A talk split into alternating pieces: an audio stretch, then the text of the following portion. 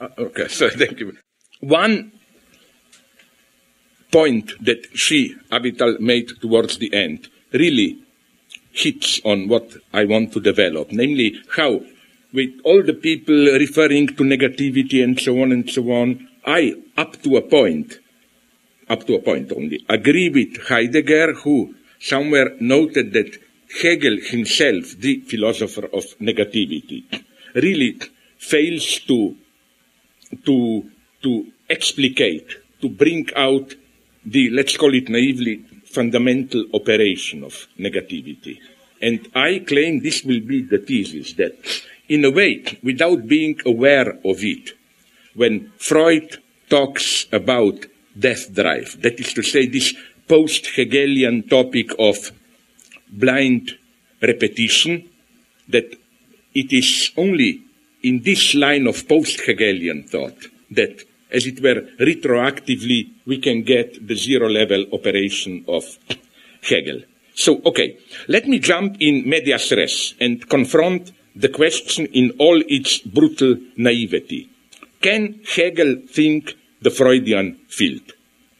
Here is my first improvised list of what, so it seems, Hegel cannot think. A series of concepts mostly elaborated by psychoanalysis and Marxism. Repetition, unconscious, overdetermination, modern mathematical science, then the dimension of language, which Lacan calls la langue, language in its ridiculous aspect of, uh, of, of, uh, uh of playing with words, ambiguities, and so on. Then the notion of antagonism, class struggle, sexual difference. Now, upon a closer look, however, it becomes clear that one should be very precise about what Hegel cannot think or do. It is never a question of simple inability. There is, in all these cases, a tiny imperceptible line of separation which compels us to supplement the assertion of impossibility or inability with a qualifying yes, but. Hegel cannot do it, yes, but he almost comes there uh, to be able to do it. First, repetition. Of course, I'm aware that Hegel does think repetition. But, and here, the, let me call in this brutal throwing together of two totally disparate thinkers in the field of Kierkegaard and Freud, as opposite as they are, they both, of course, at a totally different level, uh, propose a notion of repetition, which is a non-productive repetition, a pure repetition, which just strives for more of the same. Hegel's notion of repetition, on the other hand, always involves an Aufhebung. I don't know, sublation is the usual term. Through repetition, something is idealized, transformed from an immediate contingent reality into a notional uni- universality, or at least through repetition, the necessity of an event is, becomes, passes from an sich to für sich, from in itself to for itself. Hegel's two great examples. Caesar. First, we have Caesar as the name of a person, singular name. Caesar has to die so that he repeats himself as in Augustus Octavian as Caesar the title. This is Hegel's perfect example. No? With Octavian, Caesar is no longer a single name of a contingent individual, it becomes a general title. Octavian was the first Caesar. Or, through repetition, the assertion of necessity, Hegel's example is Napoleon, of course. Napoleon had to lose two times to get the point that his time is over. The first defeat, 1813, it was possible to perceive it as a simple contingency, bad luck or whatever. You had to do it twice to get the point. The fact that Hegel misses this excess of purely mechanic repetition in no way implies that he is too much focused on the new.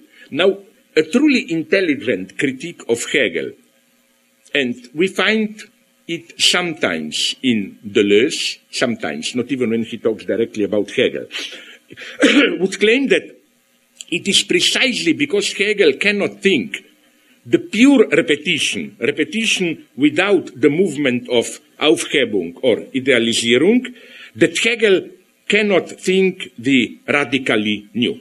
One would have said that it's exactly the opposite, that repetition is simply the repetition of the same, nothing new.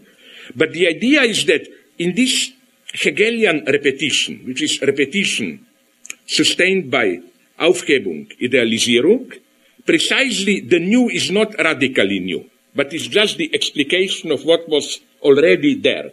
And here, Deleuze, although I think he is here much more Hegelian than he himself thinks, Deleuze makes here a wonderful remark that something really new can emerge only through repetition. No, he means something very precise that uh, when we really have a radical change, let's say we talk about something, let's say, I don't know, a state, then not yet radically new is if you try to undermine the state in different ways and so on and so on. But something radically new would have emerged when you don't even have to change the terms. Positively, you say state, state. But you know, the whole horizon changes so radically that state is no longer the same state. The point being that to feel the truly radical emergence of the new, which means the change of the entire field, you must pass through this test of repetition. It's not that true change is not to say something different. True change is to say the same but which all of a sudden function or whatever has a meaning at a totally uh, different level. Here, again, I claim, but again, you know, now what comes is the but. But nonetheless, but nonetheless, in a way, my God, Hegel maybe knew it. Because isn't this his entire notion of tautological repetition? That repetition is a radical contradiction.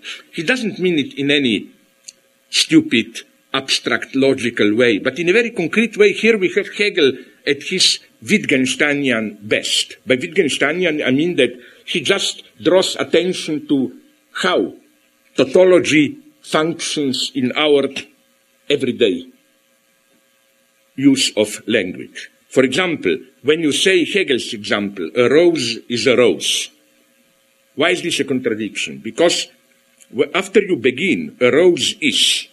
The formal structure is that of a subject and a predicate. A rose is.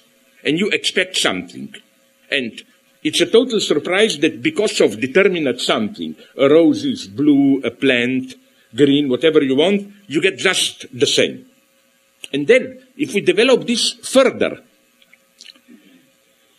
you can see how, for example, in our everyday language, when do we use, repeat, for example, if you say, but man is a man, don't you use this tautology precisely when you want to signal that someone is not at the level of the concept of a man? Like something is expected of me, I fail miserably, and then Avital Das Beach will maybe come and say, Slavoj is Slavoj. What can we do? You know, you see the point, no? That pure repetition means exactly, exactly this. That, how should I put it? Pure repetition of the same tautological is a way, as Hegel would have put it, to signal that a thing doesn't fit its own concept. Let's go further. Hegel and the unconscious. Here again, things are more complex. Hegel does think the unconscious. He has his own, even very precise notion of the unconscious, but the Hegelian unconscious is totally opposed to the Freudian unconscious. It is the transcendental universal form of what I am doing as opposed to the immediate particular content which is the focus of my conscious attention. To take the most elementary, so ridiculously simple example, you know, from the very beginning of phenomenology, not Vorrede, not Einleitung, but uh, sinnliche Bewusstsein. When I say now, of course I mean consciously this particular moment, but the big Hegelian point, what I say is a universal now, every now. Like the very form of language undermines my literal intention. So, uh, Hegel here, in a very almost Lacanian way, explicitly claims that when you have a gap between what somebody literally says and what he wants to say, he uses usually the word meinen, means to say, Meinung, that the truth is in what you say, not in what you want to say or you mean to say. So again, uh, yeah, the, the most radical, beautiful development of this Hegelian unconscious is, of course, you find it towards the end of the Einleitung, not the long one, Vorrede, to uh, des Geistes, where Hegel introduces, when he speaks about the Erfahrung, experience of consciousness, and passage from one to another, figure of consciousness, Gestalt des Bewusstsein, he introduces the category of das Formelle, the formal aspect. He says we have one figure and then the other. For example, I don't know, very naively, again from phenomenology, uh, we have uh, Stoicism, skepticism, and then we have uh, we have uh, uh, mm, unglückliche Bewusstsein. How is this translated? The un, not unhappy, unhappy consciousness. Now he says, for the the agent of experience, him or herself, it's just that one thing disappears, another one emerges. What the the agent itself, the subject, doesn't perceive is the formal aspect, the inner necessity of this passage. But again, this Hegelian unconscious is formal universal. It's more universal in the, in the sense that uh, you are, as it were, bewitched, trapped by the particular content, you don't see the transcendental form. The Freudian unconscious is, on the contrary, the unconscious of particular contingent associations to, and links. And this, one can claim, maybe, it's not sure, Hegel cannot think. To take a classic Freudian example, he reports on a dream of a feminine patient of him where her dream was about a funeral she effectively attended the previous day. And in the dream, she appeared, I mean, the dream made her very sad and so on and so on. Freud also uses this dream to exemplify his idea that except anxiety, all affects uh, cheat. Uh, so Freud provides a wonderful interpretation of this dream. And what I want to focus on is this total lateral contingency, accidentality of his reading. Freud totally suspends any hermeneutic immersion into the scene of the dream, like, oh, funeral, somebody's dying, what does death mean to this woman, or maybe it's ritual, funeral, who died there, and discovers a totally lateral connection that, as usual, the woman brings up as totally unimportant at the end of the session. That she was surprised to meet at this funeral her great ex-love. And the secret hope was that maybe I will meet him again. So it was basically a totally happy dream. This whole bullshit of horror, death, and so on was, I meet a guy and, okay, let's not go on. Maybe he will screw me next days or whatever. But you see, but no, you see the point. The point is that this totally contingent link is radically non-immanent. No matter how you analyze the scene of the dream, the emotional horizon and so on, you don't get it. It's just this totally contingent partial link. Link uh, uh, connected to this is the impossibility for Hegel to think over determination. Now, let me be very precise here. Hegel can think over determination, but only in the purely abstract sense of a universality, universal species, which comprises itself as its own subspecies, and thus encounters among its species itself in. The term he uses taken over by Marx in its gegensätzliche Bestimmung, oppositional determination. This is basically the most elementary structure of over determination. And it's exactly in this sense that, for example, Marx, in his uh, introduction to Grundrisse, where he develops this fourfold structure of uh, production, uh, distribution, exchange, uh, consummation, he says that production is doubly inscribed. It's at the same time the species, or rather, okay, the genus encompassing and one of its species, that it's doubly inscribed. This is, in the strict Hegelian and even Freudian sense, over-determination. It's not simply that, yes, everything is complicated, over-determined. No, no, it means this precise paradox that, uh, that over-determination means that one of the elements of a set over determines the set itself. This, incidentally, if I may be a little bit brutal, is what already people like Engels, Lenin even don't get. Even Lenin at his philosophical best in so-called uh, philosophical notebooks. Clearly, there his limit is the notion of Wechselwirkung. That is to say, you know, like, uh, no, it's not just simple causality, but everything is connected with everything else. Uh, if A influences B, there is always a counter Wirkung, counter efficiency, blah, blah, blah. That's not enough. Overdetermination means precisely this uh, reflexively redoubled efficiency, where you not only influence B, but you over influence the very way B influences you back and so on. So Hegel can think this. But what he cannot think is again the complex network of particular links organized along the lines of condensation, displacement, uh, Verdichtung, uh, Verschiebung, and so on. In more general terms, the Hegelian process always deals with the radical, clear cuts, resolutions. What is totally foreign to Hegel, not so much foreign as he would have dismissed it as meaningless, stupid, is the Freudian logic of pragmatic, opportunistic compromises, not in theory, but in the logic of dreams.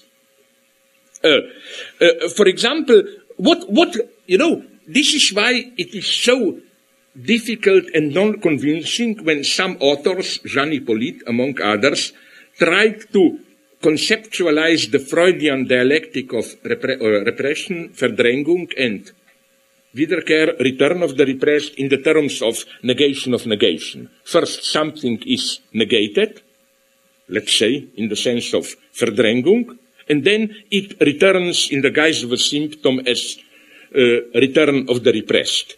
Yeah, but uh, uh, the point that doesn't fit Hegel's notion of negation of negation is that, you know, a strange things happen with Freud.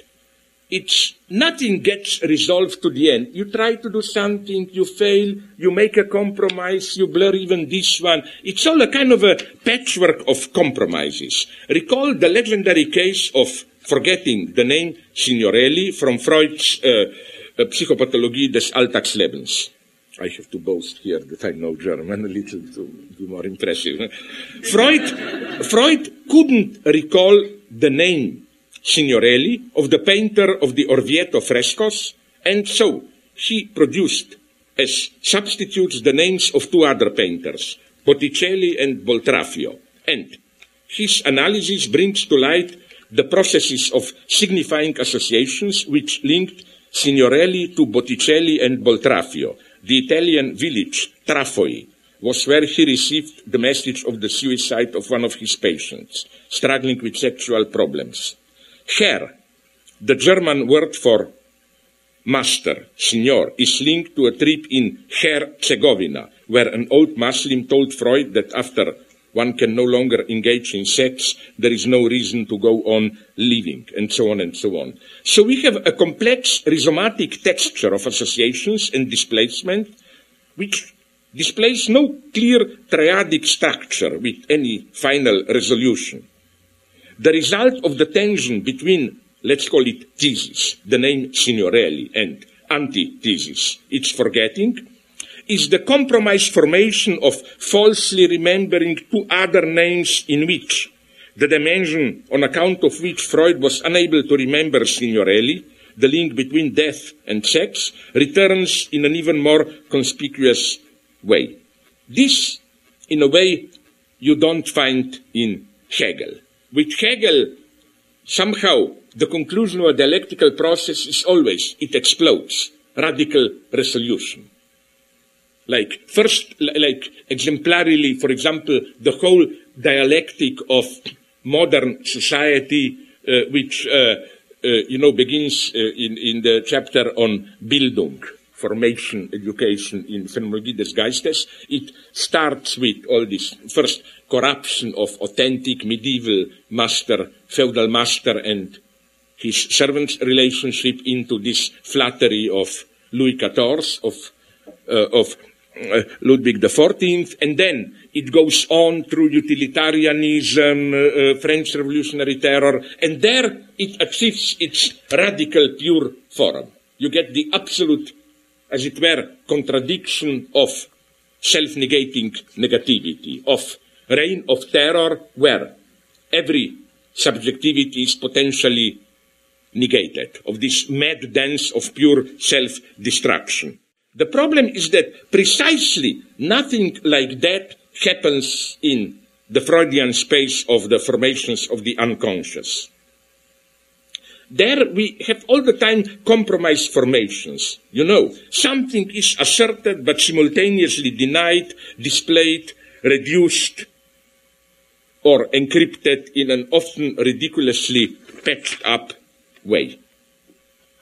Now, the next point I want to make is that what complicates this figure, this reproach, is that, uh, you know, what is so mysterious is that whenever people want to point out how Hegel was not able to see something, quite often, when you look closely at it, you see that the dimension that he was not able to see is not some modern post-Hegelian dimension, but it's the very Hegelian aspect, dimension of a phenomenon. He wasn't able to see in things precisely what he should have seen if he were to able to approach this phenomena through his own, let's call it, it's a wrong term, methodology. Let's take, and Fred Jameson did here in his short recent book on Phenomenologie des Geistes, some, made some nice points. Let's take the topic Hegel and economy. We know Hegel was reading uh, uh, Adam Smith and so on. But what is so surprising is that since Hegel's notion of modern society, as Jameson points out, nonetheless remains basically at a pre-capitalist level. It's basically artisans, people producing, exchanging. This idea that the moment we pass into Hegel's model was still uh, manufacturing and so on. The idea of uh, big, large factories with mechanized machinery and with clear class division, those who own, is simply not present in Hegel. But again, what is so beautiful is that Marx, in order to describe these dynamics, as we all know, had to read Hegel you know, after, after the fiasco of the, relative fiasco of the 48 revolution, Marx uh, started to read again Hegel's logic. And it's absolutely crucial for genesis of Capital. I mean, just look at Capital and you will see here and there, or rather all around Hegelian references. For example, the passage from money to capital is formulated in purely Hegelian terms as the passage from abstract universal substance, money as the common measure, the universality, but passive abstract universality of all particular commodities, to money as active subject. Capital is money which is no longer a substance but active subject, which reproduces itself in its circulation and so on and so on. So the dimension, very nice one, I think. I want to emphasize here is that, for example, what Hegel was not able to see in modern economy is not some totally un-Hegelian dimension, but his own shadow in it. What, and okay, then uh, another thing here, Gerard Lebrun, a very good French uh, uh, philosopher who wrote a lot of Kant and Hegel, who unfortunately died recently, pointed out that maybe what made for Hegel, what made Hegel unable to think capital is that, you know, namely this, and we are back at the problem of repetition here. You know Hegel's uh, big opposition between, usually it's translated spurious, uh, infinity, uh, schlechte is it schlechte or what? No. What is the bad infinity? I think it's schlechte Unendlichkeit, yes? And the good one, the true infinity. Uh, but uh, the true infinity is precisely the subjective infinity of self-relating. And as uh, uh Lebrun pointed out, Marx characterizes capital as automatic subject, automatic subject. Why, why is this paradoxical? Because what is so perverse for a Hegelian in capitalism is that it undermines this simple duality of, on the one hand, just the mechanical repetition, on the other hand, truly speculative, self-relating, and so on. The movement of capital is both at the same time. At the same time, A, it has this aspect of endless repetition, just endless circulation, more and more and more, but at the same point, so it's automatic, almost mechanical, but at the same point it is strictly subjective, speculative, self-relating. This was probably, uh, as uh, Lebrun puts it, a monstrous mixture that Hegel was unable to think of. And maybe, I claim, Hegel, this is also why Hegel was not able to think uh, mathematics. Hegel brutally reduced mathematics to the very model of pre-dialectical uh, Verstand and abstract understanding, just formal thinking, unable to engage in a proper conceptual dynamics. But, my God, it would be really worthy to reread Hegel here. For example, it's wonderful what Hegel writes. Obviously, the problem obsessed him about, uh, how do you call it, infinitesimal calculus, no? He, this is maybe one of the great symptomatic points of Hegel, because what he there encounters is a case of mathematics which clearly functions in purely speculative way in Hegelian terms. Why?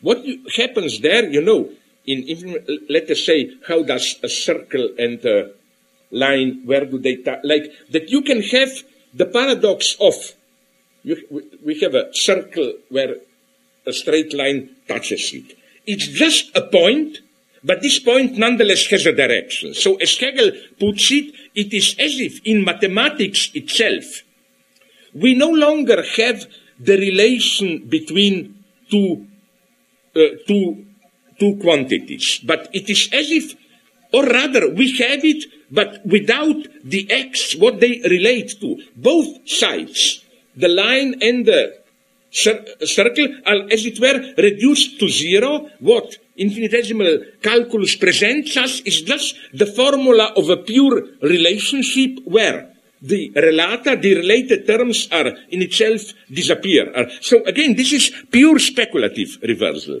And it's incredible reading. I mean, it's like one sign, check it up. This comes, of course, towards the end of the chapter on quantity, where Hegel deals with mathematics in the first book uh, uh, on Sein, on uh, logic, on the logic of being in Hegel's Great Logic.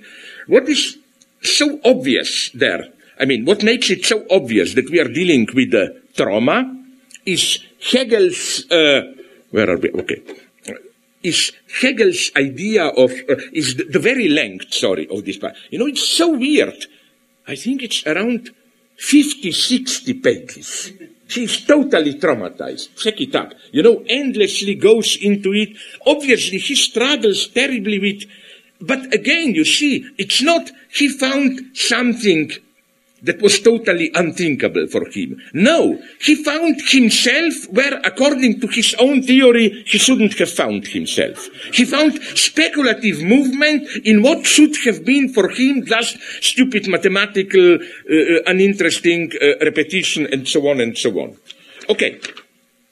Uh, another thing Another way, oh my God, time is running, this is so evil, but whatever. to save Hegel is even when you speak about what I called la langue, you know, playing with words, ambiguities, all this crazy aspect of language where, as it were, language in the, in its material texture starts to function on its own independently of uh, content so that you have, for example, crazy lateral connections, which have nothing to do with inner logic of meaning. Now you would have said, oh, here Hegel should be totally against. A, A, A. First, here we encounter the genius of Hegel. It's very interesting how Hegel always resisted this common sense temptation of saying since language is imperfect, our common language, we should construct a purely either formal, mathematical, or conceptual language where terms will be very precisely defined, you know, in the sense of avoiding all ambiguities and so on and so on. That's how Hegel usually is perceived as pure thinking where you just need language as an imperfect tool. In a way, this is true. Hegel does say that thinking means using language against itself. That you, we have to think in language but against language. Now, if you know a little bit about Hegel, you know his paradoxical answer to how do we do it. Not to strive as far as possible to, to to introduce ambiguity, clear structure in language, but on the contrary, to mob, by way of mobilizing precisely the dimension that Lacan calls la langue, all these stupid abstract uh, associations and so on and so on. You know, I think I even, I'm sorry, I don't forget, remember where it was, but there was one uh, German author who presented a nice German, this bureaucratic work the least of all of these Hegelian playing with words. For example, not only the big one, everybody knows this, the notorious Aufhebung. Three meanings. Annihilation, preservation, and elevation at a higher level. This is even too teleological. But then, for example, uh, when Hegel speaks about contradiction, radical difference, he says that in a contradiction, the thing destroys itself to Grund again. And this is how he arrives at the category of Grund, no? Or even, it's not even purely at this uh, conceptual level where Hegel clearly mobilizes all the contingent ambiguities language. Sometimes he even is very evil. I love him as a, a per, at personal level. For example, you know Hegel's. Some people even don't get it. For example, Pierre Macherey, in his book Hegel or Spinoza, Hegel or Spinoza, claims that uh, uh, that uh, Hegel, uh, how do you call that lung disease that people were dying, Schwindsucht in German? Sorry? Yeah, yeah, yeah, yeah. That that Spinoza died according to his philosophy for, for TB. The guy doesn't have a point. He just takes this as Hegel's cruelty. No. Hegel, no, the German term for tuberculosis, it's Schwindsucht. Schwindsucht means suchen, to search, to disappear. And then Hegel makes such a wonderful evil remark. He says the basic lesson of Spinoza's philosophy is that every particular identity searches for its disappearance, annihilation in substance. So Spinoza was consequent and died accordingly for Schwindsucht and so on. And uh, not only this, another wonderful detail. Hegel, who was no German nationalist, you know, when he has chosen Berlin, is not the seat of the German Reich. Read his letters. It is money, money. How much? For some, at some point, it looked that he will be more paid in uh, Amsterdam. He got an invitation. And it's interesting how immediately he wrote his Dutch friends. Can you bring me as much, many as possible? He was started already to learn Dutch. The play words, ambiguities of Dutch language and so on. You know why this is beautiful? Because he didn't play Heidegger game, Hegel here, of, oh, there is a deeper wisdom of German language. No this is what I like that you can fight the contingency of language. But how you fight it? By mobilizing co- the contingency itself at its most stupid and contingent. You know, it's almost the same thing as Freud, when Freud says in a crucial remark that when you, uh, that uh, the the way you can be sure that you encounter something real in a dream is when in a dream you dream about a dream, a dream within a dream. That's the form of the appearance of, of the real. Uh, so, uh, and this is one aspect. We find this in Hegel. On another aspect, also interesting, I claim, is that from the opposite side, also the Freudian unconscious has often a wonderfully Hegelian reference to form. In Freud also, unconscious can be formal in the sense of simply the form, the medium of expression. I will give you now again, there are much more complex examples, but a wonderfully simple example. When Freud reports again of a woman who told her that she was dreaming that she is pregnant, but she cannot say the dream became unclear it's not clear, it's a mess. And then Freud discovered a very simple one, but let's focus on the form. The idea, what did this insistence, oh, oh, it's not clear, and so on, all of a sudden the woman started to refer to the form of her dream or Tagestraum, day, daydreaming. That it's, and uh, his solution is that the woman wasn't able to confess to herself that, well, she was sleeping around with many men and didn't know. What was unclear was who the father is. And this unclarity, unable, this was too much for her to admit it, even in the content of a dream, it appeared as the uncertainty in the form of the dream. So you know, this wonderful logic where content is censored. But what is censored in content returns in the very form.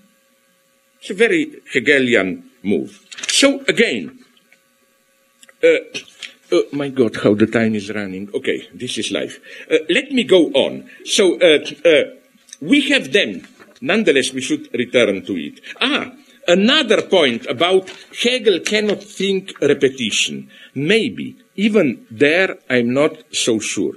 It is absolutely crucial to read Hegel's Anthropologie, Anthropology, the beginning of his Philosophie des Geistes, third part of uh, Encyclopedia, where Hegel makes it very clear that A, there is no freedom of thought outside language. But that in order to learn a language, you must internalize the rules in a totally non-thinking, mechanical way. Which is why, and I totally agree with it, although some, with Hegel here, although some people would have dismissed him as proto-fascist or whatever, which is why I think Hegel is right to insist that uh, why, when I think it's in some of his notes on pedagogy or whatever, I forgot where, Hegel confronts this problem, why should people uh, read a dead, learn in universities a dead language, uh, Latin. Isn't this a purely dead, mechanical, living thought is only in living languages? And then Hegel even, as it were, takes into account in advance Heidegger's point, which is that yes, Latin is dead language, the only authentic living thinking was Greek, and so on and so on. And Hegel there makes a wonderful turn. He says, no, the foundation of our thinking has to be a purely dead mechanical custom. That precisely you need, like, you know, we can be free, think creatively, whatever you want, only if we in a totally mechanic way obey, follow uh, the rules. Okay, so uh, then the next point. One can demonstrate that uh, Hegel, uh, one can demonstrate also that Hegel, uh, that even where Hegel appears to be at his most idealist, self-bewusstsein, self-consciousness, he is talking about the unconscious. That is to say that, now this is a crazy thesis, but Lacan developed it very convincingly. I think, I'm not sure, it was in his L'Envers de la Psychanalyse, the other side of psychoanalysis seminar on four discourses of psychoanalysis, I think it's from 69, 1970, where Lacan proposes a crazy statement. Self-consciousness is an object. What does he mean by this? I think something very simple which provides a crucial key of what Hegel, of, of how the Hegelian notion of Selbstbewusstsein is to be understood. Selbstbewusstsein does not mean that some kind of a meta subject or a thinker or whoever is really aware of what is going on. But something else. Hegel himself provides, when he writes about the functioning of the state, and when he uh, develops in what sense the state is the Selbstbewusstsein, self-awareness of a society, so that a society doesn't exist as a true subject without state. But then Hegel uses some wonderful examples. For example, he says that this doesn't mean that the guy, this is now crucial, this doesn't mean that the state consciously knows what it is doing. Even less does it mean that the head of the state, the monarch, knows. No, Hegel says it openly. The head of the monarch, the, sorry, the head of the state, the monarch is an idiot. His only duty is to know to sign his name and so on. What Hegel says is that uh, state is self-consciousness of society in the sense of that all acts of state, but especially, let's call it celebrations, parades, nominations, whatever, are not simply functional events, like, but are also, to use the modern language, performative self-declarations. So uh, then Hegel uses a wonderful example. He says, for example, a parade or a ceremonial meeting is where state is a state is conscious of itself. But this only means that it reflexively, to use Derridean, in precise Derridean term of mark, remarks itself, without anyone having to be aware of it. Hegel even uses the example, let's say we have a ceremonial parade. The king thinks how to escape his wife after the ceremony. This is my specification, not Hegel's. Uh, to, to, uh, to screw that beautiful lady, uh, daughter of his servant. Queen thinks about her lover. Bureaucrats, minister think about... Nobody has to think about it. But the very, in the very form, this performative dimension is, Uh, is at work. Something similar Lacan, fuck, am I dreaming? It sounded almost as my name, and I thought, I was thinking about that horrible story that I mentioned yesterday, on Italo Calvino and so on. You know, we are here alienated, but then an original, innocent, feminine voice calls me out, and then I go out and, okay, we are, yeah, yeah. Okay, let me go on. No, Lacan let us say something very stupid. You know, this is how one should read Hegel's notion of Selbstbewusstsein. It's not a psychological notion. It's a purely notion of reflexive registration. You not only do something, you symbolically inscribe it, register it. Let's say I were to, and I'm even consciously convinced that I have a good time. No, it's much more honest, the opposite example. Let's say consciously I'm tired of you, like, screw you, this stupid talk here, blah, blah, blah. But let's say then, then I were to produce a gesture, a symptom, which would nonetheless signal the opposite. That maybe I'm narcissistic, maybe I like you, whatever, but that I really enjoy to be here. It's just a gesture, a symptom. Isn't it that that symptom is my true self-consciousness? Only there I remark where I truly stand. That I become aware in a purely formal way of symbolic registration that in that the whole idea that I hate you, I want to be over is false. And Hegel even mentions somewhere when he criticizes divorce of in marriage. I don't agree with him, but he makes a nice point, which is that uh, often people privately dream about cheating on their wives, husbands, and so on. But once, and you do it discreetly, but once you are pushed towards, let's divorce, they all of a sudden discover that what they misperceived as just an external forum is much more binding. You know, never dismiss when you say, oh, I don't care about my wife, my husband, it's just formal commitment. This is never innocent. Forms usually matter much more than they uh, appear to matter. So I want now to give you, nonetheless, to elaborate, to conclude a little bit more this final point on uh, repetition, what dimension of repetition this Kierkegaard Freud dimension of Todestrieb or religious repetition that Hegel cannot, maybe, cannot think. Let me quote a passage, and I here, I must confess, I took this from Frauke Berndt, who I met in Chicago. She gave, from uh, uh, Frankfurt am Main University, she gave this example, which I take from her. It's a nice example. Since we are here in Deutsches Haus, maybe I should bluff and pretend that I know something about great German classics. It's a really nice passage from Goethe's letter to Schiller from August 16th or 17th 1797, when Goethe reports to Schiller on an experience, his experience, which made him perceive a piece of ruined, destroyed reality in the city of Frankfurt as a symbol.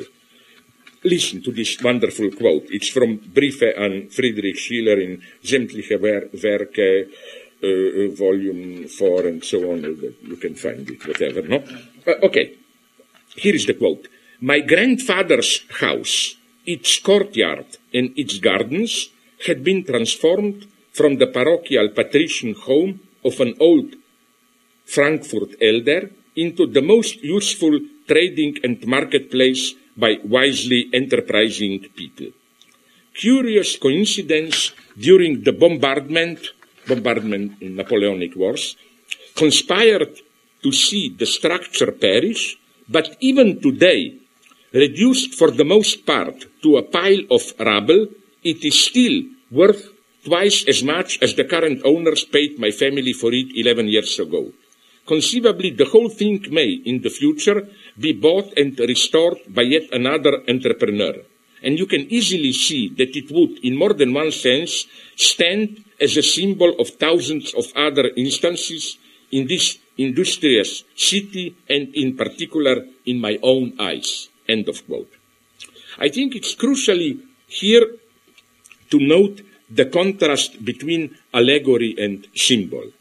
Allegory is melancholic. As Freud pointed out, a melancholic treats an object, which is still here, as already lost. Melancholy is a preemptive mourning. Let's say you are in love, your partner is still beautiful, but you already look at him or her, oh my God, I already see what will be become out of you 20 years from now, and so on and so on. And wonderfully dirty things can be said about this procedure. Do you know, I read somewhere that, I even have uh, quotes that some medieval theologists warning men against sinful, seductive character of women. Uh, you practice the same thing. They told them, okay, you are now fascinating a beautiful woman naked in front of you. But just focus your mind on this same figure naked and imagine what will these breasts look 30 years from now? And so on and so on. And then that's the truth. Do you want that? And so on. So that you see the shadow of the future death already in, already in, uh, its present still. Goethe, however, that's my point, does the exact opposite. He sees the potential for the future prosperity in the present pile of rubble. In a somewhat pathetic way, one could say the same about the ruins of September 11th. A melancholic would see in them the truth of the arrogant dreams of the United States grandeur. That is to say, he would see already in the Twin Towers themselves the ruins that lie ahead. You know, like, oh, you may boast now, but haha, everything will fall down. While a Goethe type optimist would see in the ruins of September 11th a symbol of the enterprising spirit of that other industrious city, New York, which was probably what Frankfurt was at least for Goethe, which will soon replace the ruins with new buildings. Again, crucial is here the rise of the symbol from ruin and repetition. It is precisely through the ruin that a symbol appears. When you have simply a nice big building, it's not a symbol. It is simply a stupid nice big building. Only through ruin can you get the dimension of the, of the, uh, of the symbol. And my point would have been that here we can maybe oppose Hegel and Kierkegaard, while in he- Goethe, like as in Hegel, repetition generates meaning. For the post-Hegelian Kierkegaard, there is just repetition, no rise of new meaning. Repetition is asserted as such in its mechanic quality. So now uh, let's go a step further. Uh, and just really, if you allow me to conclude, to propose my final formula. Because till now, I'm well aware, I just tried to confuse you. Like nothing, you, think you, as it were, caught Hegel by his balls and are squeezing them, but no, Hegel finds a way out, and so on. No, no, no, I nonetheless propose this formula. On the one hand, at its most elementary, no? It is that Hegel has this radical notion of negativity, contradiction, brought to its extreme, self-destruction, which again then turns into its opposite and so on and so on, while Freud remains at the level of uh, uh, kind of a endless compromises. You mentioned this, Avital, oh, and I have even a system of them. All this, my friend Mladen Dolar uh, called them this the Freudian Ver, Ver as in Verwerfung. Rejection, foreclosure is not a good, uh, uh, repression, Verdrängung, then disavowal, Verleugnung, denial, Verneinung, Verdichtung, Verschiebung, which are all not clear negations, but this compromise negation, Verdrängung. You repress it, but not quite. As Freud hints at somewhere, and Lacan proposes a beautiful formula, there is no repression without the return of the repressed. Because if rep- there is repression without the return of the repressed, then it's Verwerfung, it's just thrown out. Or Verschiebung. It's not negated, it's just instead of here, it's there. Or Verdichtung. You know, all these complex modes of how acceptance itself can function as a mode of denial for example, my preferred example here is what uh, uh, so-called Isolierung. What Freud calls Isolierung is that you take something into account formally, but you totally isolate it so that the fact is torn out of context and loses its symbolic efficiency. For example, you know that I always admired communist, uh, this Kremlinological, extremely thick system of symbols. And there in China, on my recent visit, I found a, a wonderful case of Isolierung, the case, the way Chinese official ideology uh, relates to their past, to the enormous horrors of the past, for example, the great leap forward. Formally, they admit it. Mao committed mistakes, uh, it was uh, horrible, millions died. But uh, at the same time, although they formally admit it, but then I asked one of my friends there. He told me, but we admit it. Mao was terribly wrong and so on. Great leap forward uh, was a great catastrophe. Then, with my evil European spirit attitude, I asked the friend, okay, so can I then write a book on Mao's limitations and will it be published? He told me, no, no, no, we admitted it. Why to dwell more on it? We, you know, like you say it, but the whole point of saying it is saying it, that. Don't saying it functions exactly as, as, as the way to, to, to block any further mention of it. Saying it explicitly is basically the way to, in a way, to repress it absolutely. I admit it, so fuck off, stop. Don't. Like, when somebody tries to dwell on it, to elaborate it, a party functionary tells him, what are you doing? Whom do you really serve? We admitted it. So what's the point now, you know? So, uh, uh, but back to Freud. So it may appear that Hegel is more simple, radical, contradiction, negativity to the end, while in Freud we found this mixed confusion. No, but at the same time, I claim, it's also the opposite. That only through Freud can we isolate the very core of Hegelian negativity. Here I come to the point, which is what? What would have been, and this is a great debate also in Freud. You know, it's a very interesting, crucial meta-psychological debate. We have all these Freudian forms of Verneinung, Verwerfung, Isolierung.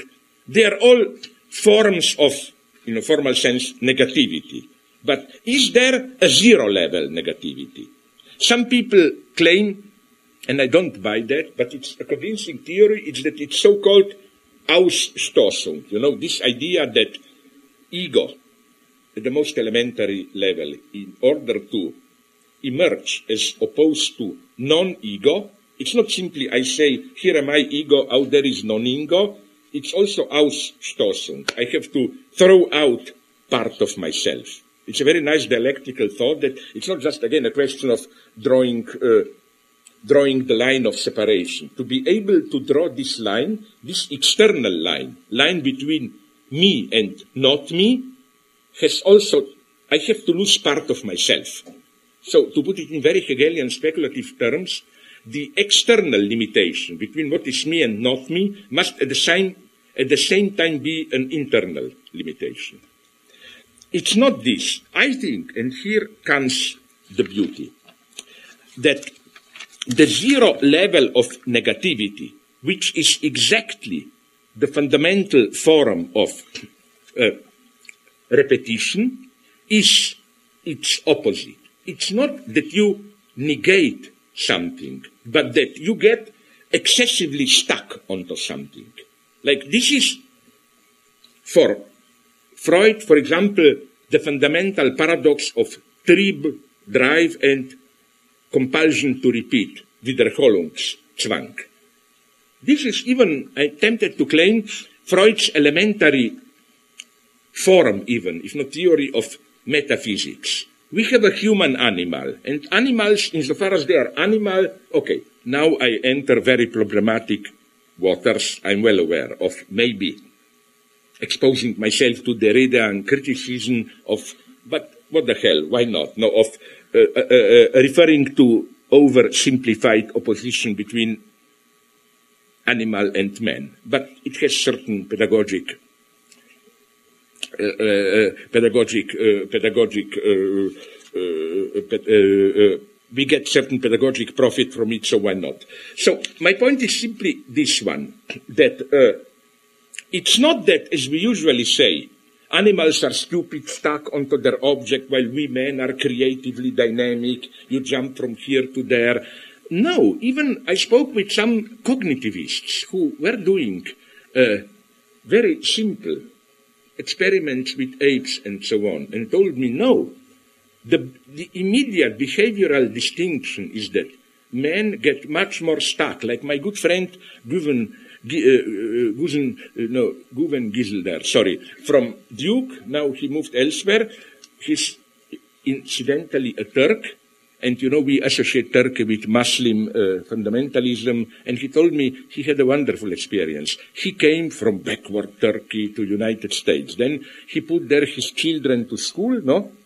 And he is a normal secular Turk. No? And his children a week later came home and said, Father, Jesus loves me, and so on. Learned to school. Then, then uh, the guy told me, why didn't you baptize me? The teacher told me I will burn in hell, blah, blah. Okay, at the end he decided that he prefers somehow the, the, primitive Muslim fundamentalist Turkey, when you can survive without all this, at least compared to, you know, Duke is an island. All around is Jesse Helms country, you know. The, okay, let me go on. So he told me that he made a very stupid experiment with monkey and love object. You present to a monkey a preferable love object, a beautiful feminine ape, no? And the monkey and then another inferior, not so attractive. The monkey tries with the first one. If it doesn't go, okay, fuck it. Life is life. You move to the second one. While with humans, it's much more complex. We have this fixation to an, as it were, to an impossible object. And this is where repetition originates. When it's precisely this immobilization, you know, things flow, and then all of a sudden it is as it were you get stuck onto something. You are not ready to give it away, and then you get caught in this uh, circle. So here, I think that we should reread Heidegger. There is a, an extremely interesting passage in Holzwege. Heidegger, the Spruch von, is it das Spruch or der Spruch? This is my limit of the Derspruch. Okay, you know, I was really just testing you. I knew it. Oh, von, von Anaximander, which is very mysterious because Heidegger there, in a way, says something quite surprising, which, as it were, uh, problematizes his entire notion of historicity, not historicism, Geschichtlichkeit. Heidegger considers there the possibility that an entity ein Seiendes, I quote, may even insist bestehen upon its while solely to remain more present in the sense of perduring, beständigen. That which lingers, persists, beharrt in its presence. In this way, it extricates itself from its transitory while, while as a substantive. I didn't translate this, don't ask me why. It strikes the willful pose of persistence, no longer concerning it itself with whatever else is present. It stiffens as if this were the only way to linger and aims solely for continuance and subsistence. So things flow. Now I interpret Heidegger. They follow their usual course of incessant change, and then all of a sudden something gets stuck interrupts the flow. And we, this what, to use the term introduced by Judith Butler, this excessive attachment to a particular Seiendes. Here I disagree with Heidegger because Heidegger thinks as if you know, like, I'm consciously evil here, like, you know, that old creep Yoda says in uh, uh, Star Wars. You know, I really, Yoda is worse than E.T. When I see Yoda in Star Wars, I became a Nazi. Where are my big boots to squash that stupid guy? Because he has this, you know, oh, don't get attached to particular beings. But I claim our own metaphysical freedom is grounded in such an excessive attachment. Because Heidegger says very well, no longer concerning itself with whatever else is present, that is to say, for us humans, you get my point, to acquire this distance of negativity, I'm not this, to, in, the only way for us to get unstuck from reality, to acquire a distance from reality, is to get excessively stuck onto a totally particular contingent element. So that in a way, in this way, and this is the Freudian way, one can generate negativity out of positivity. One just accelerates or rather pushes to excess positivity in the sense of, yeah, things are here, but I got stuck to this one. And by this, everything else is destabilized. I acquired. So I like this idea of how the secret of neg- negativity is this being stuck onto something like, and Hegel, we may say he comes sometimes even close to it. For example, when he says something very nice, when he speaks about abstract freedom of subjectivity, he says that uh, the only way for the subject to signal its, his, her, let's say, its autonomy its detachment from all empirical objects is to pick out one particular thing and stake absolutely everything on it. You know, this meaningless pride. When you say, I don't know, you can beat me, you can burn my house, whatever you want, but that, you know, like, let's call it the Michael Kohlhaas symptom, but that, the way you treated my horse up, I'm ready to, you see, Michael Kohlhaas would be a nice example. Do whatever you want, but don't touch my two horses. I'm absolutely stuck there. And as you know, Kohlhaas is ready then to, he does practically destroys half Germany in civil war. Just that. But you know, here, the object doesn't matter. As Freud himself says very clearly that the object of trip drive, even if it's an unconditional fixation, it's ultimately indifferent. What precisely in its indifference, in the indifference of the object, the message gets through that what matters is not the object, but my arbitrary fixation, my free will uh, itself. So, again, it's through this fixation I try to reach again and again this excessive moment that negativity and repetition emerges. And you were kind enough to announce a little bit of PR propaganda. My forthcoming book, which is Total Madness, it will be, now it looks a little bit over 1,100 printed pages uh, on Hegel, where I precisely try to focus on all these elements of excessive fixation and at the same time uh, excessive negativity. Like you have in Hegel the way in anthropology, first part of, uh, again, the beginning of Philosophie des Geistes, when Hegel speak about Verrücktheit, madness. It's Hegel at his Foucauldian be- best, where he says that uh, the possibility of madness is structural. Hum- there is no human subjectivity without an ever permanent shadow of madness. So for Hegel, again, madness is not some, as he puts it very clearly, some accidental deviation, but it's, he says in beautiful Foucauldian way that although this doesn't mean that we all should be mad, but being human presupposes the possibility of madness, structural possibility and the fight against it. Then we have uh, many other moments of this. For example, uh, the necessity of war, the most problematic Hegel for some people. But here we can see how wrong are those who think that Hegel brings at the end some kind of reconciliation. No, Hegelian reconciliation is not everything is reunited in some larger harmonious synthesis. Reconciliation is for Hegel precisely reconciliation with the irrational madness of the world. Remember clearly where Hegel introduces in the Phänomenologie des Geistes the very term Versöhnung. at the end, just before religion enters, at the end of that uh, Uh, uh, of that uh, uh, uh, chapter where he deals with with with the beautiful with the beautiful soul and so on.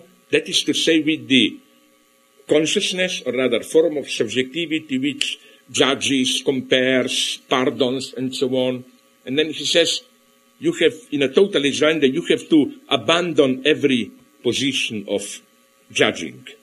Reconciliation is not the subject swallows the object. Reconciliation is precisely you accept the radical otherness. Really, to conclude, my point is that we have here a wonderfully complex structure because what I was saying doesn't mean that simply, okay, now we, okay, fuck off Hegel, we got your point, the secret formula of Hegel is in Kierkegaard Freud. Now let's forget Hegel. Let's deal with these guys. Ah, here I would like to conclude with an idea which came to me apropos of Wall Street uh, protests. Very strange. Freudian association. Uh, you know, when Claude Lévi-Strauss says something beautiful about prohibition of incest, he says, this prohibition is not a question to which we don't have an answer, but it's an answer without question. It's obviously the prohibition of incest is a solution, an answer to some deadlock. We don't know to which one. We don't know the problem, the question. In this sense, I claim, yes, Kierkegaard Freudian notion of repetition is where we get Hegel's secret at its purest. We get the fo- in this fixation, repetition, and so on. We get, as it were, the zero level, the real core of Hegelian dialectics, but we can see this only if the question is Hegelian. So, to really stop now, I think that then we will have a lot of time, like two, three minutes for debate and so on. it's that, uh, no, I'm really sorry to repeat an old joke, but I cannot resist it. I love it. When people told me, but you're a totalitarian, you don't like dialogue, I told them, you must have heard it, but I love it. I love dialogues, late Plato's dialogues. You know what happens there? One guy speaks all the time, and the other says every 10 minutes, by Zeus, so it is Socrates, and so on. So, we, but sorry, quite so I think that our task today is simply, of course, not to simply remain Hegelian, in the sense of the fidelity to Hegel's explicit position. This is madness. But to to, re- to read post-Hegelians from the standpoint of the Hegelian question. The only way to read what is truly great in post-Hegelians is to read them as an answer to the Hegelian question. Which is why, to conclude, we all know that the post-Hegelian break has another dimension which is the most famous one, the dimension of new positive order. No, usually it is said, Hegel, crazy idealist, this is just the realm of shadows, and the basic post-Hegelian break is to introduce or assert some positivity of uh, uh, the will in, in, in late Schelling, Schopenhauer, uh, and so on, or, or uh, even Nietzsche, or, or, for example, for Marx, the, the actual positive social process of production, Kierkegaard, the singularity of belief. So you can, you have some positivity which should be the foundation of the abstract. I claim that this is precisely the original sinner for me here, if you ask me, is Feuerbach. He is the worst. This idea that there is some positivity of being missed by Hegel. No. The much more crucial dimension of the post-Hegelian break is this emergence of radical repetition. And I think we are still at this level. So the task is, you may have guessed my final formula, not to go beyond Hegel, but to repeat Hegel in the Kierkegaardian sense. Thank you very much for your patience. Very nice. That's nice. Nice. You know that cynical part in, he- in no, Hegel's, everything is not Hegel, in Brecht's uh, Drei Groschen Oper, where one of the bad guys, guys who exploits prostitutes, and when he's complaining, how can you do this? Why don't you do it in another way. No, he says, es geht auch anders, aber so geht es auch. so that would be my answer of my, my self-comment, no? Very, very helpful. So, uh, you are das bitch, you know. no, she wanted, it's a long joke. A she wanted to be das Avital, like not das Capital, but das Avital. And I gave her an argument which I think convinced you. I told you that if that's avital, it sounds evil, but it leaves open the space for this disgusting humanism. You know, like, oh, she pretends to be evil, that's avital, but there is nonetheless a warm human being beneath. No, that's yeah, that turned me off. Nothing human. It's a big turn off. Thank you. So, how many how many minutes of uh, of two. No, okay. Okay, do you give a couple of questions? So this is a world historical moment. Oh my! How's don't, everyone don't, don't feeling? go too far because now it's not even undecidable. Now it's pure making fun of me. You know what I mean? no, because you are in principle ready to take questions, right? So, bye. Are you uh, leaving? Underline no. five times the word in principle. In principle. Like Stalin was in principle for democracy. no, in this sense. but we don't want to torture you either, or do Why we? not? Okay, we do. I, so. Thinking is torturing. I, I wrote, please, I will have a long text on Heidegger torturing and language, where I go in detail into this. I don't like she's a nasty bitch, Elfriede, nastier than you. Uh, Elfriede Jelinek. But he said one thing wonderfully. Oh, she said language in its fundamental dimension, language lies. We have to torture language to make it say the truth. That's think, ridiculous. Are you crazy? But all are poetry you? is this. What? Suddenly you regressed off the page to truth and lies and Oh, wait a minute. I'm, I'm not about, uh, you should be more, maybe, don't tell okay, me this shut post, up. post. You did so well, and now you're bullshitting us. No, they're bullshitting you on, you know, on, on Wall Street. I was so mad that I didn't discover this obvious play with words. You know what's the symbol of Wall Street, no? A bull. And yes, they are bullshitting. We are getting the shit of that bull, don't know. That's true. Very good. By this, no? But no, I loved it. I loved, loved it. it. Really. Yeah, really. So um, we have different ways. We haven't deconstructed Q and A, but what we can do is you can listen to the questions and then decide if you want to answer them. It doesn't. what would be a really Levi-Straussian way would be for me to talk for five minutes, and then you would have to guess which was question. the question which I'm answering. This would be the only Hegelian way. You know? so, who would like to ask to Slavoj or make a comment? It doesn't have to be a question. It can be an answer, as hey, he said. No, I'm quite serious. I'm not accusing you, but do you know that at every conference, there are usually guys who pretend to ask a question, but really use it for like 10 minutes self-declaration, you know. Oh, or they People know the like answer. these are one of the reasons why I still exceptionally advocate death penalty, you know, if I put it like that. Okay, with all these provisos, who has the balls or guts to um, to make a comment, a remark, a question, um, expose shamelessly their own reflections because they wrote a book on this very subject or are thinking of Can I just tell you something because you're not only my students here who are there.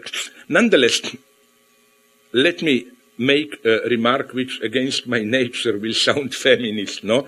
I'm so glad to tell you that how there is a kind of a higher necessity in our lives that every two, one to three decades, a woman writes a really good book on Hegel.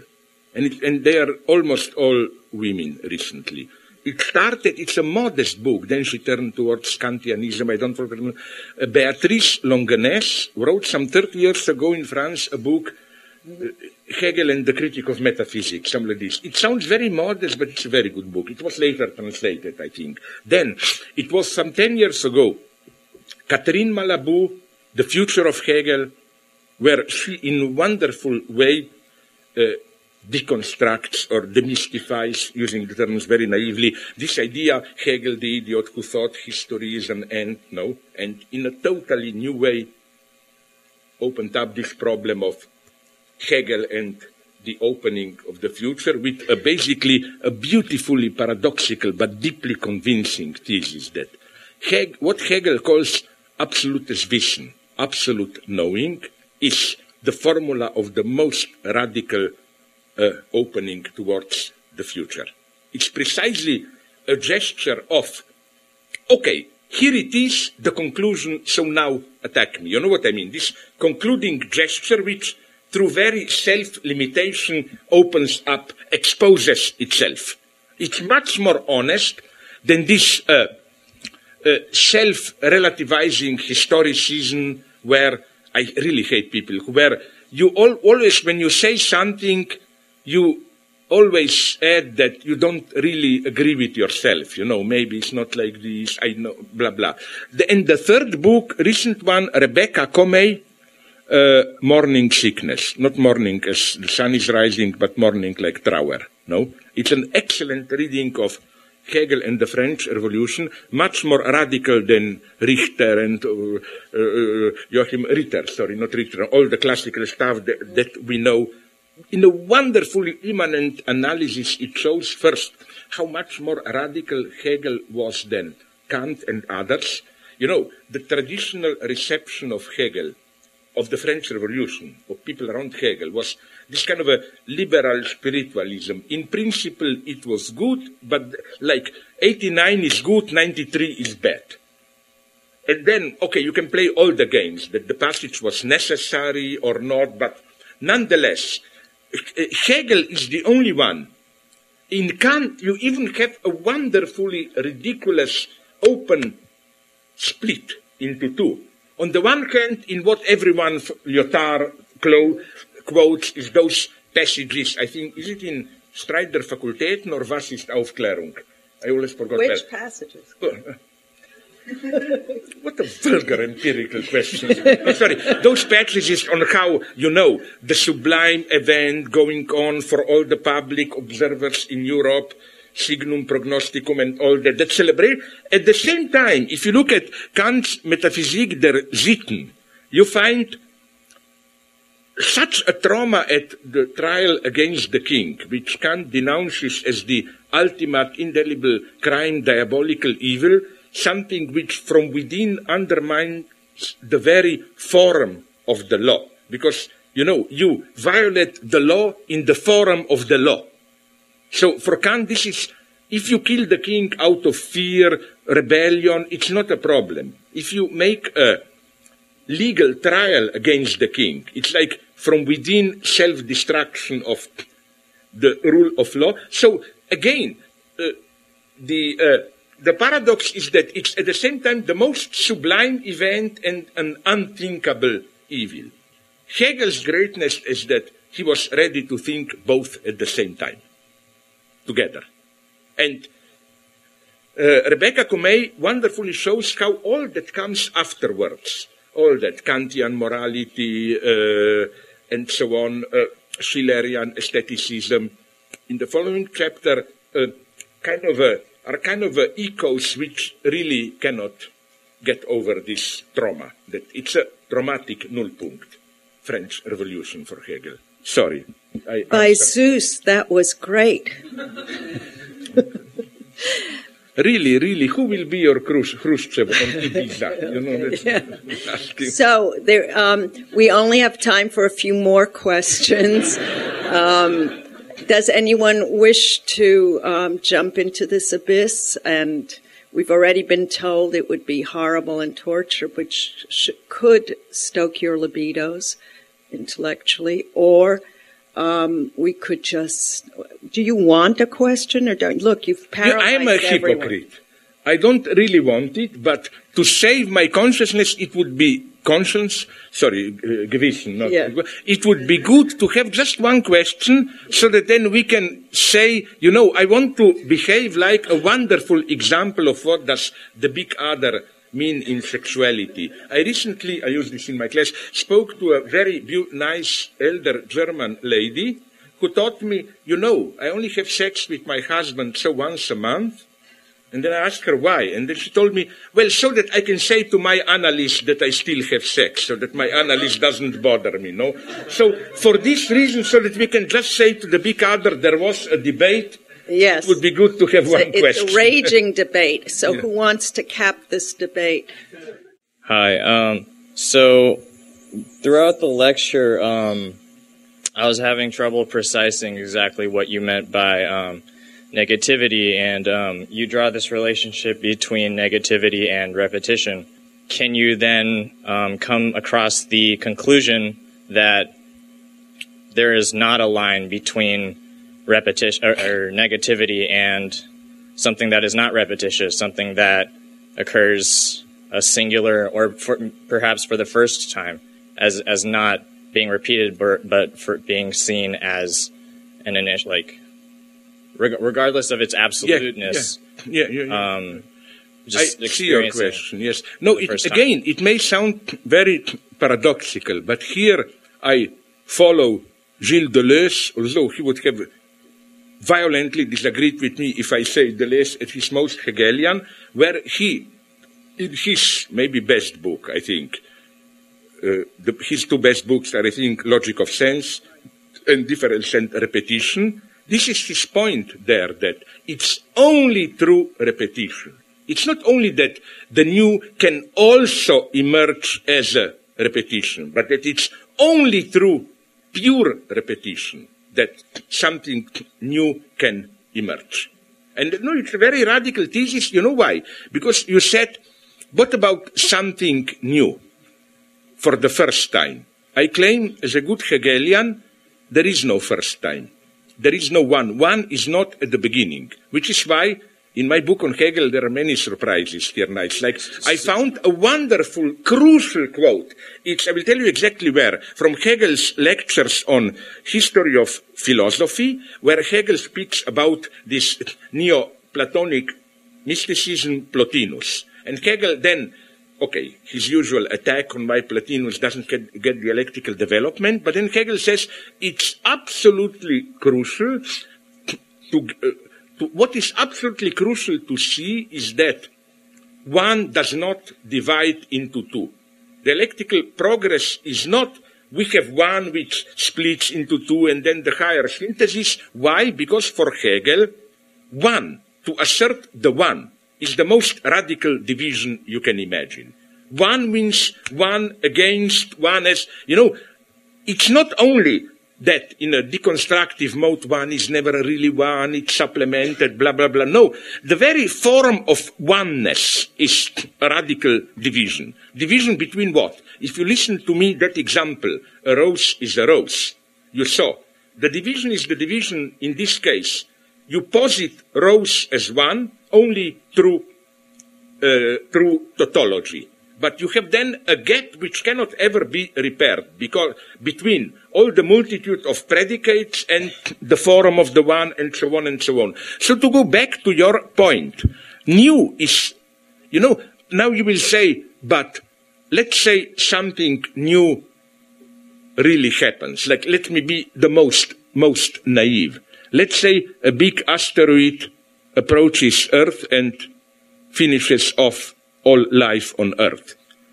I don't, this, in a formal sense, it will be new. But in strict Hegelian sense, and I stick to Hegel here, it wouldn't be anything new. Um, but in reference to your previous comment, um, I there was one smart person you referenced, and um, he said that self consciousness is an object. Yeah. And um, the way, and correct me if I'm wrong, the way I conceptualize self consciousness is always created out of relation of another object. Um, the individual subjective being put against another object and realizing either the relationship between the two, the the, the perceiver and the object, or himself just as as another or, or as something as another object. Um, so, in experiencing the initial self consciousness or the creation of self consciousness, is that not a subjectively new creation? Uh, I see what you mean, but again, one has to be here uh, very, there's a difference very precise. The first thing to do is, again, I'm sorry if I will give you again a kind of a twisted, convoluted answer is I agree with you that this self-consciousness and its other, it's crucial. But the first thing to note, and I, if I got correctly the undertone of your question, I agree with you here, is to absolutely separate this topic from the standard liberal Hegelian topic of recognition. As Fred Jameson nicely remarked, Usually we had either a conservative proto-fascist Hegel, organic totality against liber liberalist mechanical multitude, or the leftist Hegel. Now in the last decades, more and more a new liberal Hegel is emerging. And if you look for kind of a sign of recognition, it's the word precisely recognition. You know, Hegel, whose goal is this idea in a free society, I recognize you, you recognize me, and so on and so on. What is lost here is what? Let me return to your example, uh, encountering something new. Yes, I agree with you. In what precise sense? And who was this? I forgot who uh, noticed this. I'm sorry, I'm confused, that if you look closely at uh, how Hegel describes the so-called uh, Herrschaft, Knechtschaft, this struggle to death, blah, blah, you will see that uh, it's not simply I encounter another self-consciousness and then first we fight, then blah, blah, we recognize each other or whatever, but that for he- within Hegelian space, to encounter another subject is something ontologically impossible and an ultimate scandal. Why? Because for Hegel, and he is right, each of us as subject, Selbstbewusstsein is absolute. By definition, I as a subject am the totality of subject and object. And it's something absolutely monstrous, dramatic, because again, by for, it's not a question of psychological arrogance. By formal definition, I am the subject, the center of my world. So how can then within the world another jerk appear to say, haha, I'm also a subject? That this is, and that in this sense you can say that this is something radically new. But again, I would like to make my point here. Why? Precisely because it's repetition of me. This is the, the most radically new thing is not to discover an alien or whatever, but to say, fuck it, another self-consciousness. It cannot be. So you know what I mean? The basic point here, and I cannot go now into Lacanian waters. I hope he was the smart guy you mentioned, you know, is that, uh, is that uh, because of this radical scandal of another self-consciousness, there is uh, intersubjectivity shouldn't be our ultimate horizon. There is never this symmetry of me and other subject in the space of mutual recognition. You know, uh, uh, no wonder that in psychoanalysis, it's very important, I claim. What is the material disposition, dispositive of psychoanalytic treatment? It's not me eye to eye with the anal- analyst, I see you, you see me. No, it's I look into the void, the guy is behind me. So it's the sub, the, for me, psychoanalyst is not another subject, it's an object. It has to be behind me. It's basically even in a way a silent object. In other words, the idea is, and this is why I agree with you that the encounter of the other is something new, but again, it is not intersubjectivity. Sorry, I didn't answer the Thank, question. I thank know, you. I think, you know what? I think you would love Levinas. Uh, Khrushchev is too beautiful for you.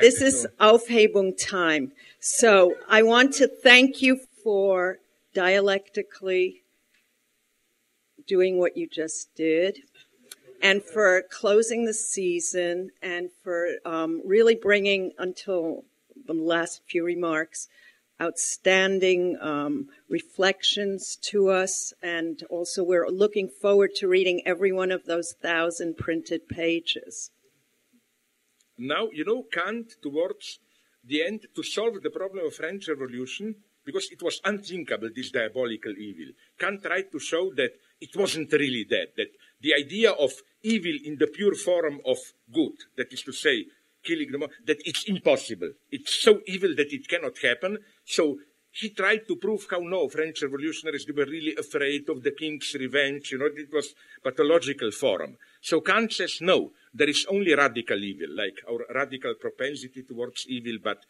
pure diabolical evil, evil done for the sake of it, is not possible. Looking at you, maybe Kant was wrong. Okay, so long. Farewell. Auf Wiedersehen.